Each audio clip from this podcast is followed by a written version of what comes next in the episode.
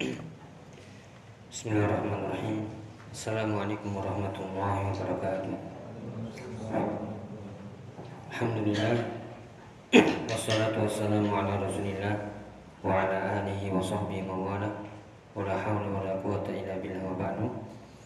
Alhamdulillah ya ikhwan rahimani wa rahimakumullah. Bertemu kembali kita di program Badis Belajar bahasa Arab dan Musyari yang kali ini adalah praktik membaca kitab.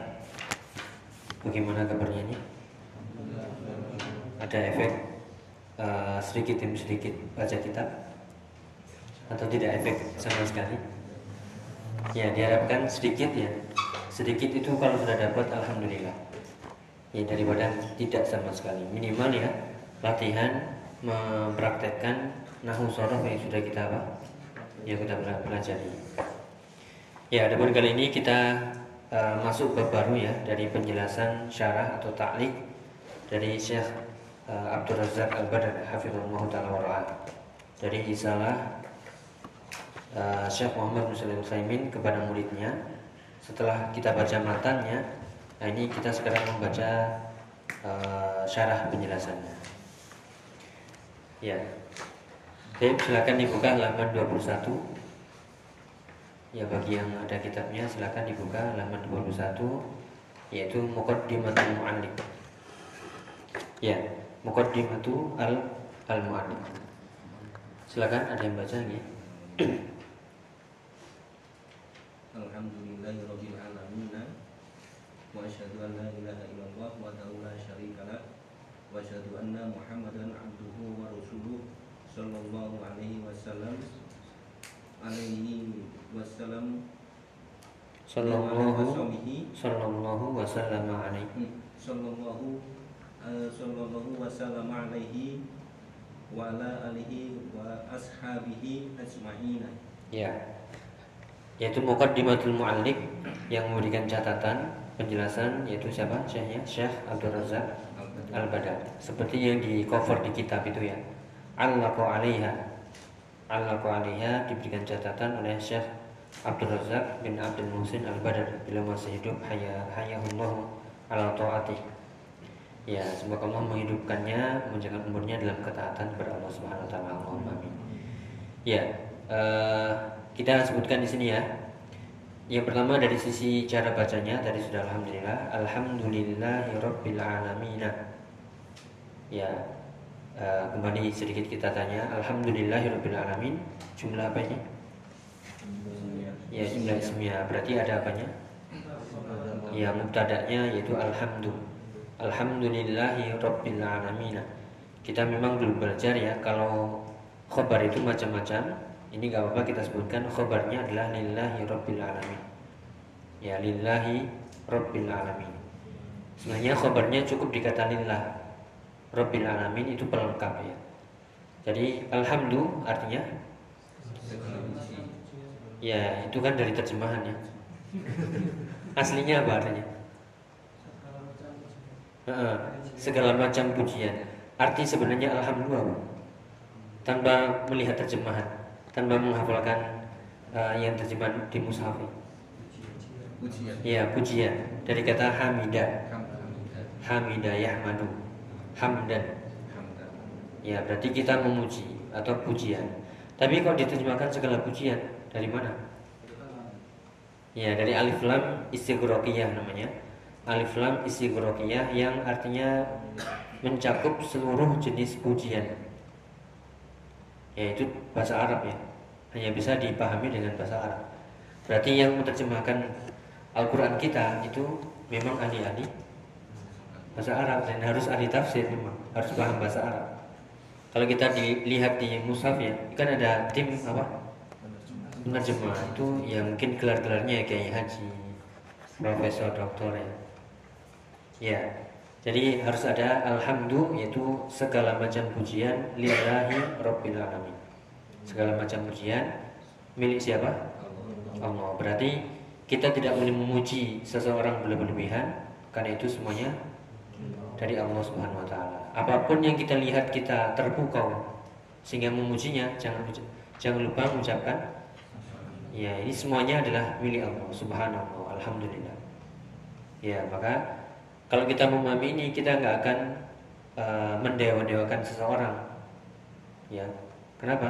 Semuanya itu adalah milik Allah. Kita tidak akan uh, iri kepada seseorang dengan apa yang dia miliki, karena itu semuanya milik Allah, titipan Allah. Semuanya Allah bisa mengambil, bisa memberi, ya bisa mengurangi, karena alhamdulillah. Ya, berarti ini pujian yang kalau dalam tafsirnya ini adalah namanya as-sana'u 'ala Allah taala. Namanya sana ya dalam bahasa Arab yaitu sa nun sama uh, alif sama hamzah. Sana'un. Sana'un itu artinya memuji berulang-ulang kali. Berarti selain kita tadi mengartikan alhamdulillah segala segala macam pujian apa pun ya dari mana pun itu milik Allah. Kemudian yang kedua, seberapa sering kita memuji?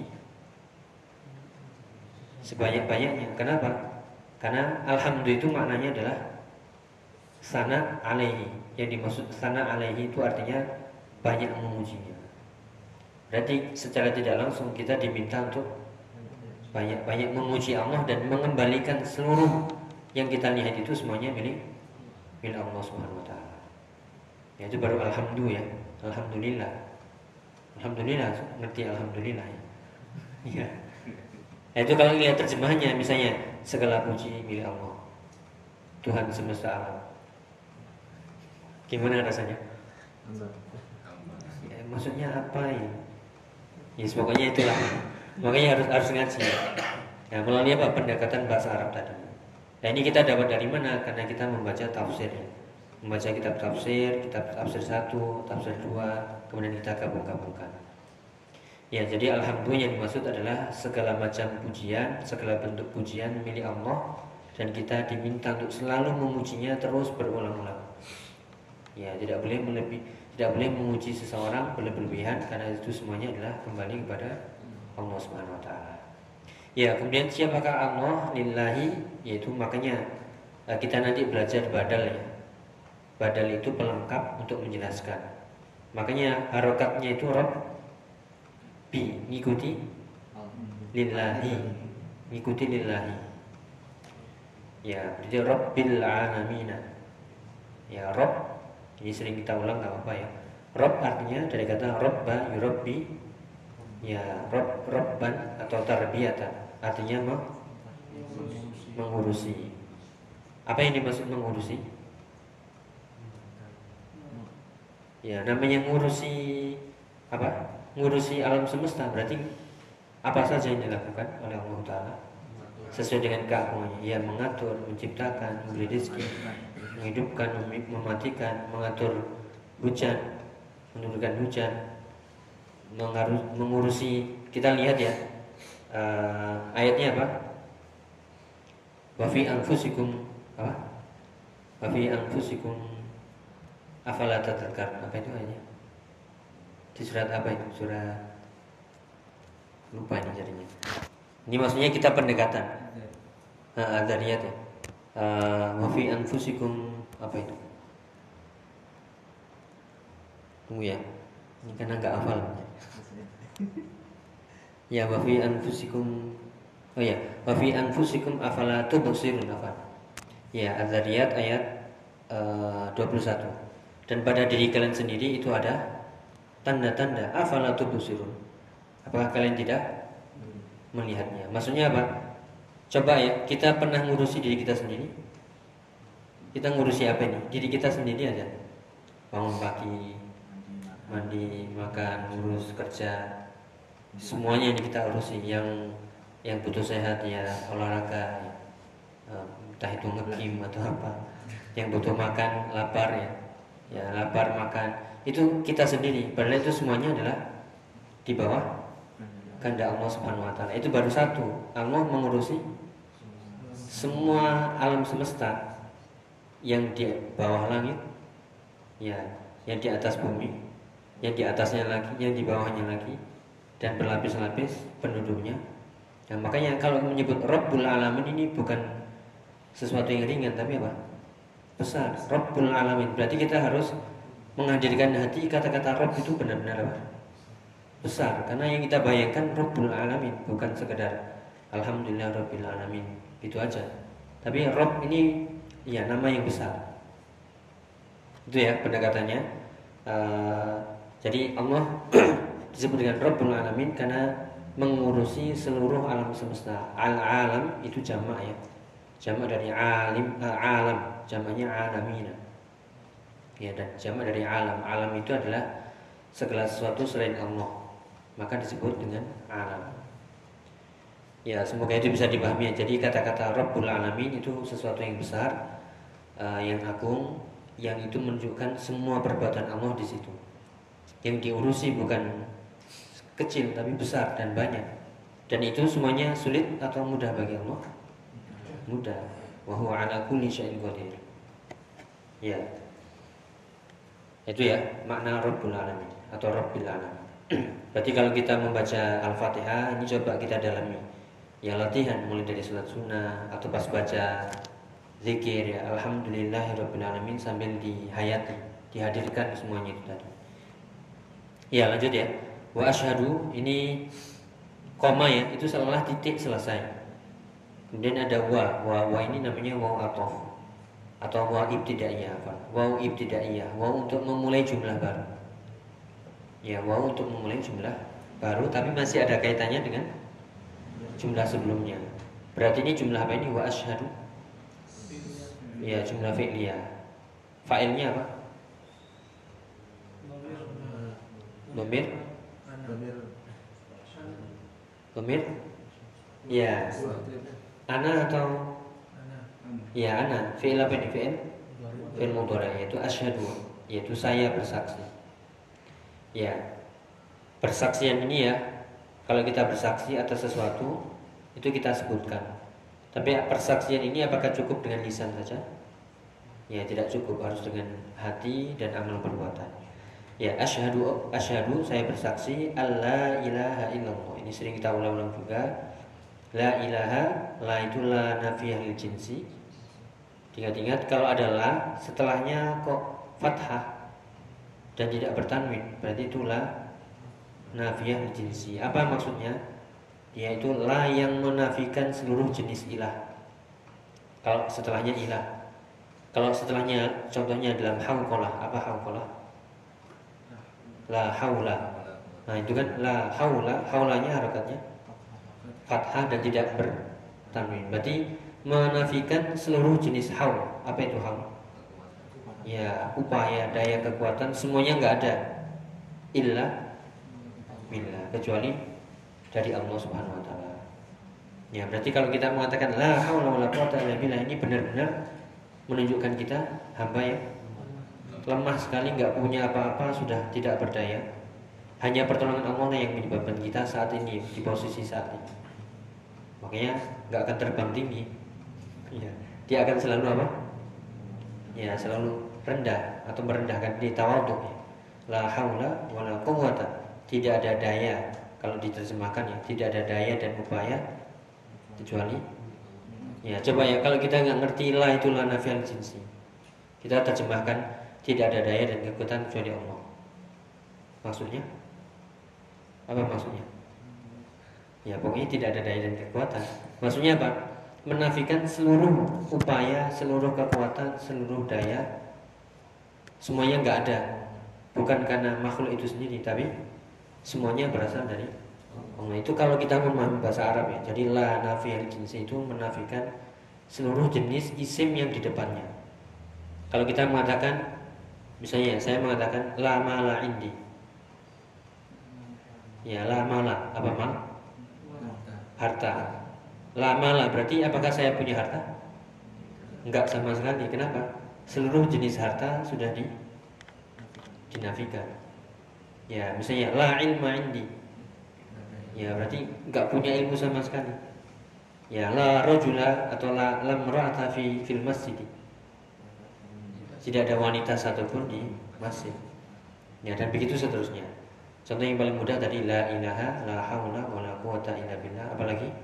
Zikir-zikir La ya ba'da Ya, apa artinya la ya ba'da? Tidak ada jenis nabi Apa pun semuanya ya setelah Nabi Muhammad SAW. Jadi yang mengaku ada Nabi atau mengaku dirinya menjadi Nabi jelas tertolak. Padahal sudah mengatakan wa asyhadu anna Muhammadan abduhu rasuluh. Ya la nabiya ba'dahu. Tapi masih mempercayai ya Nabi. Ya setelah Nabi Muhammad SAW. Jadi itu ya. Nah, ingat-ingat ini banyak kaidah-kaidah seperti itu. Kemudian setelah menafikan seluruh jenis ilah, seluruh jenis sesembahan ya, uh, seluruh jenis sesembahan, kemudian menetapkan satu saja, illallahu. Ya, sebagaimana tadi, tidak ada daya dan upaya semuanya ditolak kecuali dari Allah. Demikian juga ini semuanya sesembahan ditolak, tidak ada semua sesembahan di muka bumi ini harus dibersihkan semuanya kecuali Allah. Nah, ini namanya setelah dibersihkan baru ditanam. Ya, sehingga bersih tumbuh. Ya, tumbuh dengan benar.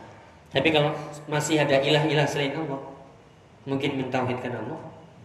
Tidak akan mungkin, pasti masih kepikiran semacam yang lain. Makanya Nabi dahulu ya, ketika uh, sahabat baru masuk Islam, masih ada larangan-larangan. Misalnya larangan ke kuburan, ya larangan apa? Menggantung-gantungkan apa? Ya pusaka pedang. Karena masih yaitu hadis ahdin bil Islam. Masih baru saja masuk Islam. Karena itu dua khawatirkan masih ada ilahan-ilahan wairullah masih ada sesembahan-sembahan selain Allah yang nanti muncul lagi. Jadi kuatkan dulu baru ya baru di, ditanamkan lagi. Ya illallahu ini sudah penetapan sebenarnya. Ditambahkan lagi wahdahu. Ya penekanan takkid lagi. Atau taukid. Berarti tidak ada seluruh jenis ilah semuanya batin tetapkan Allah saja yaitu satu sesembahan yang hak wahdahu semata satu-satunya tambah lagi la syarika lahu nah itu ya harokatnya apa berarti la apa ini Ya, berarti kalau paham la syarikalah nggak akan pernah berbuat syirik, mau syirik besar, syirik kecil, syirik khafi, ya, syirik tersembunyi, uh, syirik ria. Kenapa? La syarikalah. Tidak ada, tidak boleh ada sekutu apa pun bagi Allah SWT. Jadi menafikan seluruh jenis syirik. Kalau paham ya, la syarika lahu. Ya, labbaik Allahumma labbaik labbaik la syarikalah ya kalau seandainya paham itu nggak ada kesyirikan pulang jadi ahli tauhid ya tapi kalau ya pulang jadi itu itu yang sekali lagi penting la syarika berarti la apa tadi? Nafiah jinsi menafikan seluruh jenis. Syarik apa syarik? Ya teman pendamping sekutu yang membantu Allah tidak butuh itu. Ya lanjut. Wa asyhadu sama tadi ya jumlah apa ini? Jumlah ya fa'ilnya. Iya, ana. Yaitu wa asyhadu anna Muhammadan bahwasanya kenapa dan Ya, anna itu fungsinya mau? Masih ingat ya? Ini teman-temannya? Inna. Ya, sekarang cari setelah ada isim anna khobarnya mana? ya abduhu asalnya Muhammadan uh, Muhammadun abdu. Kenapa dinamakan anak ya untuk penekanan. Kenapa dinamakan penekanan ya. untuk meyakinkan kenapa harus diyakinkan ini biar paham Iya, kenapa biar mantap? Iya, untuk menghilangkan keraguan-keraguan. Jadi fungsi takkib itu untuk menghilangkan keraguan-keraguan, selain untuk memantapkan dari benar memang. Tapi biar hati kita itu nggak ada apa?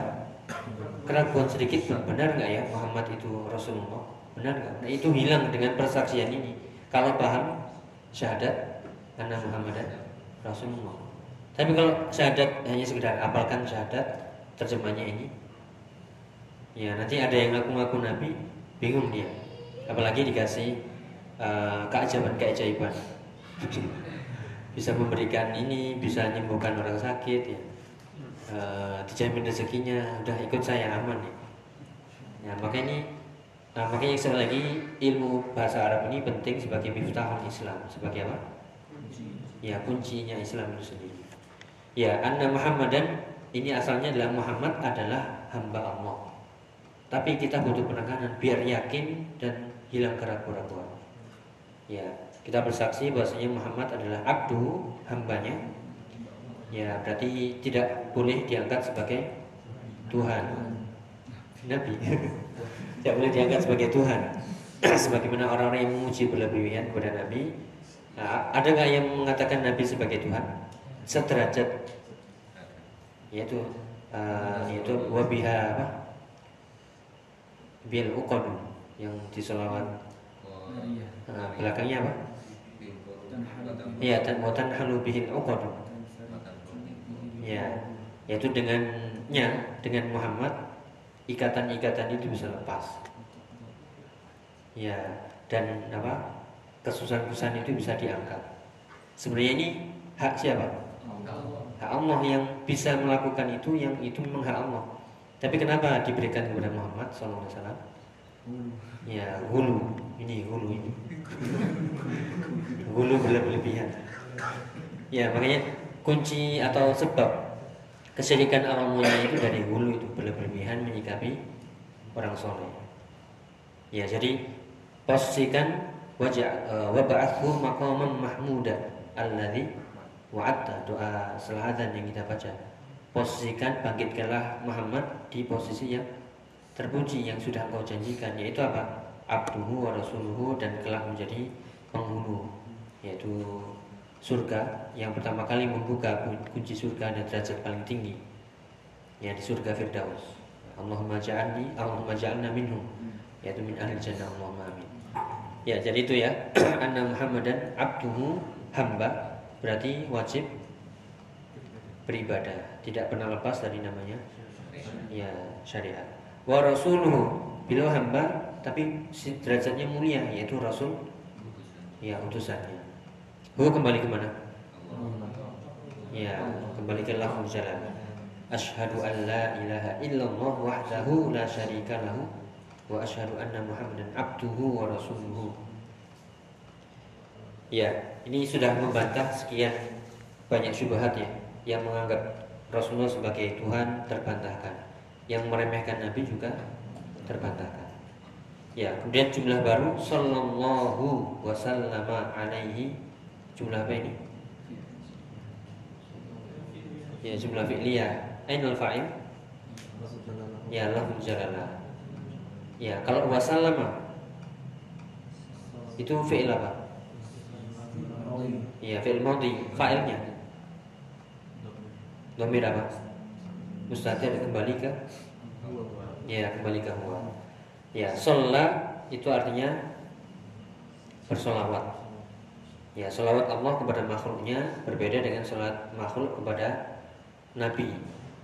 Ya, kalau kita mendoakan kita bersalawat kepada Nabi Allahumma sholli ala Muhammad artinya ya mendoakan yang itu kembali ke ke kita. Kalau Allah bersalawat kepada hambanya yaitu memberikan kesejahteraan, keselamatan, ya dan seterusnya. Ya, sallallahu wasallama alaihi Kemudian wa ala alihi selain kepada Nabi sallallahu alaihi wasallam juga kepada alihi keluarganya wa ashabihi ajma'in yaitu seluruhnya untuk penekanan. Ya. Lanjut ya Allahumma inna Allahumma inna nas'aluka ilman nafi'an wa amalan salihan wa rizqan tayyiban wa tawfiqan lima lamma tuhibbuhu wa tardahu min sadidil aqwali Ya, Allahumma artinya apa? Allahumma. Ya, Allahumma itu sama dengan ya Allah. Tapi dia menggunakan uh, apa? Dia tidak menggunakan lafaz nida. Ya, jadi Allahumma artinya ya Allah. Boleh kita menggunakan uh, Allahumma gfirli, ya Allah ighfirli, boleh. Ya, kalau memang itu di luar sholat ya. Kalau di dalam sholat kita terikat dengan lafaz. Tapi Allahumma itu artinya ya Allah. Jadi nidaknya itu berganti. Yaitu seolah-olah mimnya itu ya. Mimnya berubah menjadi ya nida. Ya, jadi Allahumma artinya ya Allah. Ya, kemudian apa artinya ya Allah? Ya, ya tadi apa? Ma? Menyeru. Menyeru memanggil. Yang kemarin sudah kita bahas ya. Semoga bisa dibaca. Nama Allah yang jika diseru pasti apa?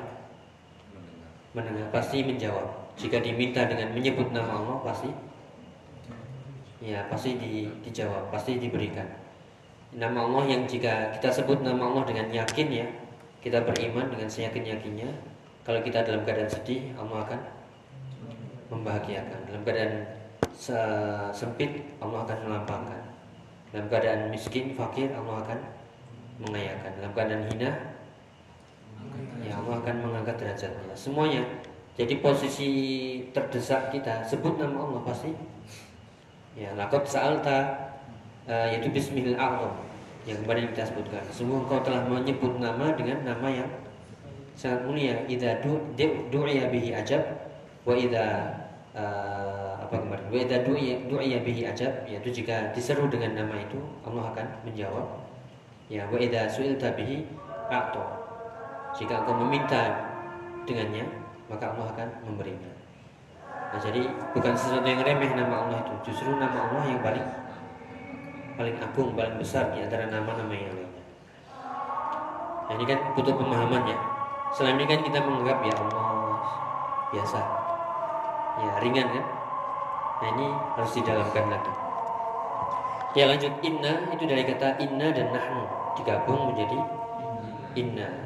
Nanti kita belajar inna dan huwa digabung menjadi innahu innahuma innahum. Innaha innahuma innahunna. Innaka innakuma innakum. Innaki innakuma innakunna. Innani inna atau inni inna. Boleh dua-duanya. Ya berarti di situ ada inna dan isimnya. Isimnya apa? Nahnu. Ya berarti asalnya adalah inna nahnu berarti isimnya nahnu ya Berarti sesungguhnya kami ya inna yaitu innanya beda inna nahnu asalnya. Kemudian kami meminta baik sekali lagi penekanan tadi menunjukkan kemantapan dan keyakinan tidak ada keraguan sedikit pun.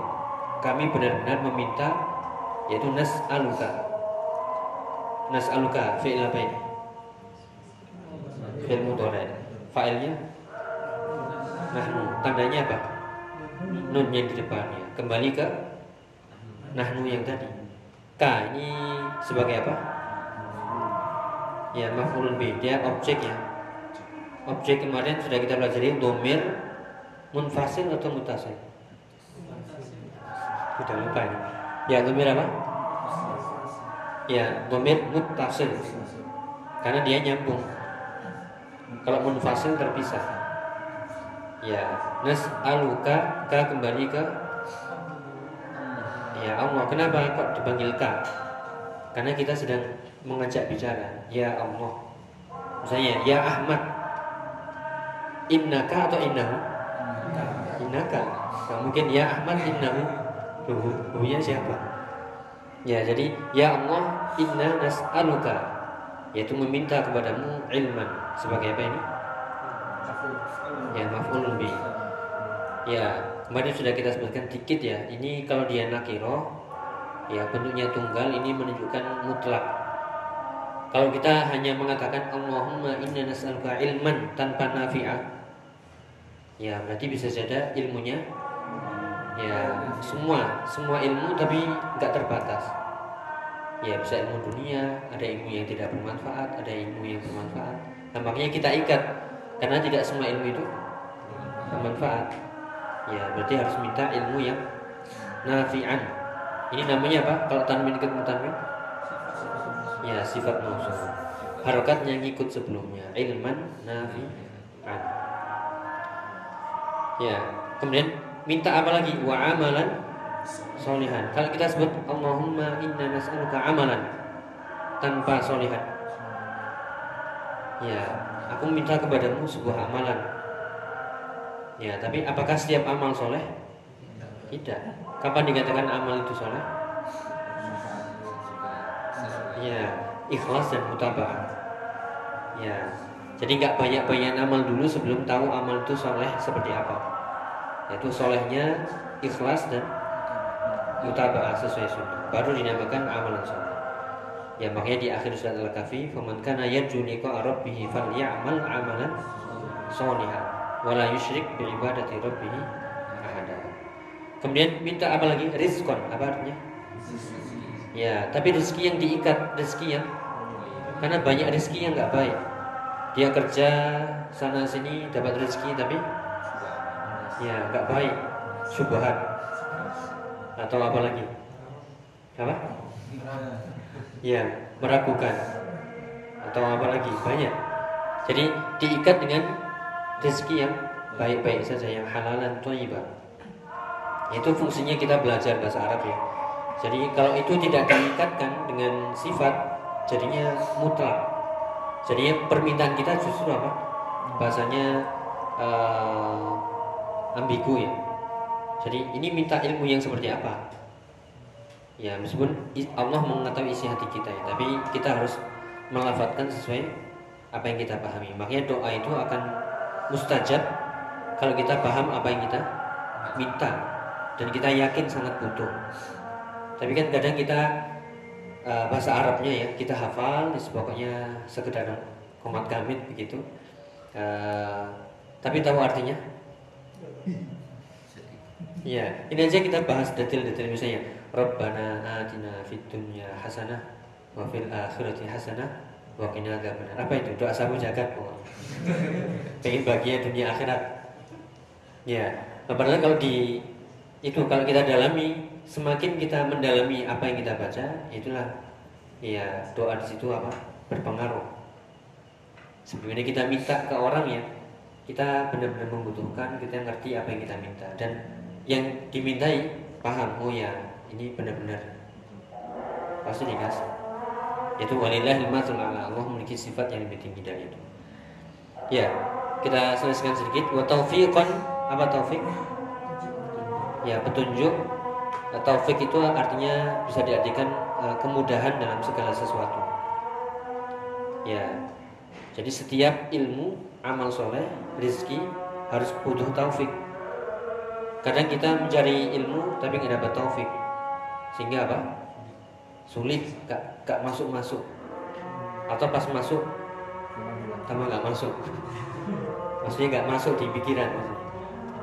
Ya atau beramal soleh tapi nggak dapat taufik sehingga beramal solehnya sulit nggak bisa istiqomah ya sudah mencari rezeki sudah punya pekerjaan tapi nggak tepat kadang pekerjaannya apa menyibukkan kadang ya ada urusan dan sebagainya jadi butuh taufik semua ya.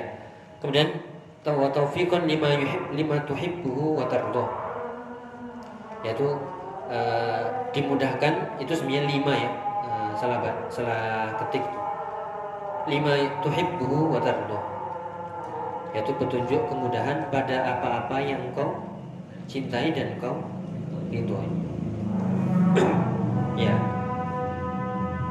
Itulah yang dinamakan ibadah ya masih ingat ibadah menurut Syekhul Islam Taimiyah ya ismun jami'un. Yaitu lima yuhibbu Allah wa yardah min al-aqwali wal wal af'al adh-dhahirah wal sebuah nama yang mencakup apa saja yang Allah cintai dan Allah ridhoi baik itu perbuatan perkataan yang nampak atau tersembunyi. Ya berarti kalau kita ikat ini semuanya ya ilmu yang bermanfaat yang Allah cintai. Amal soleh yang Allah cintai rezeki yang baik yang Allah cintai dan itu semuanya dimudahkan oleh Allah Taala menuju apa yang Allah cintai dan Allah ridhoi jadi lengkap doanya semua ya berupa apa? Min sadidil akwal. Apa artinya sadid? Ya, bukan syadid ya. Kalau syadid keras, tapi kalau sadid pakai sin itu artinya kelurusan, kebenaran. Berupa apa? Sadidil akwal wa solihil amal. Berupa ucapan yang benar lurus dan amalan yang yang soleh ya itu ya Allah alam besok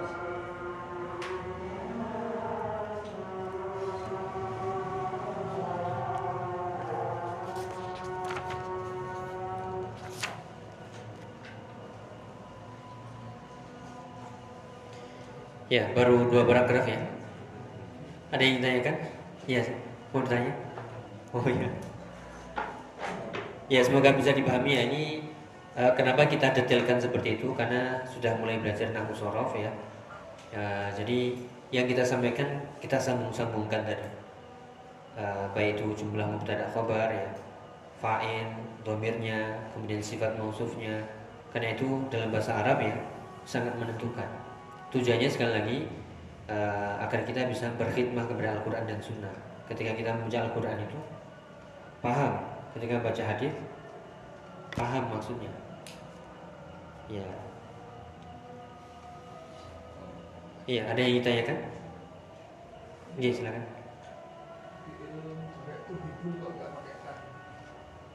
Oh ya, ini kita belum belajar ada namanya ahabba yuhibbu asalnya. Bukan tahabbu ya, tapi tuhibbu. Dari kata apa? Ahabba yuhibbu. Seperti dari kata aqama yuqim. Wa yuqimu atau wa yaqumu sholah. Wa yuqimu dari kata apa? Aqama yuqim. Ini juga dari kata ahabba yuhibbu. Insyaallah nanti ya di sore besok uh, buku baru lagi ya uh, jilid 2 Nah di situ nanti kita kenalan dengan wazan-wazan fiil tambahan. Wazan-wazan fiil tambahan. Uh, selama ini kita belajar fa'ala saja ya. Ternyata nanti ada ada af'ala, ada fa'ala, ada af, ada fa'ala, ada tafa'ala, ifta'ala, infa'ala, if'ala. Mau apa lagi itu? ya ada, ada istaf'ala, ada if'au'ala. Ya, jangan sekarang ya.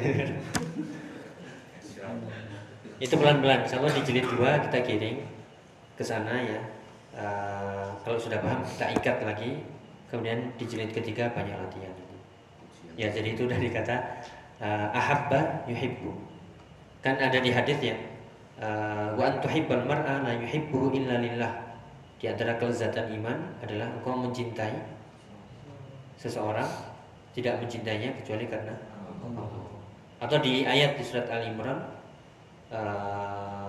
in kul in kul in kuntum tuhibbuna Allah. Tuhibbu kok bukan tahubbu. Tuhibbuna Allah. Fattabi'uni yuhbib atau yahbub. Yuhibbakum Allah. Nah itu berarti dari kata ahabba yuhibbu. Ya, kemudian watar tuh kok gak watur di ya itu kembali ke wazan tadi itu dari kata rodiya yar yardo ya lima tuhibbuhu wa tardohu pada apa yang saja yang kau cintai dan kau rindu itulah ibadah. Ada lagi mungkin?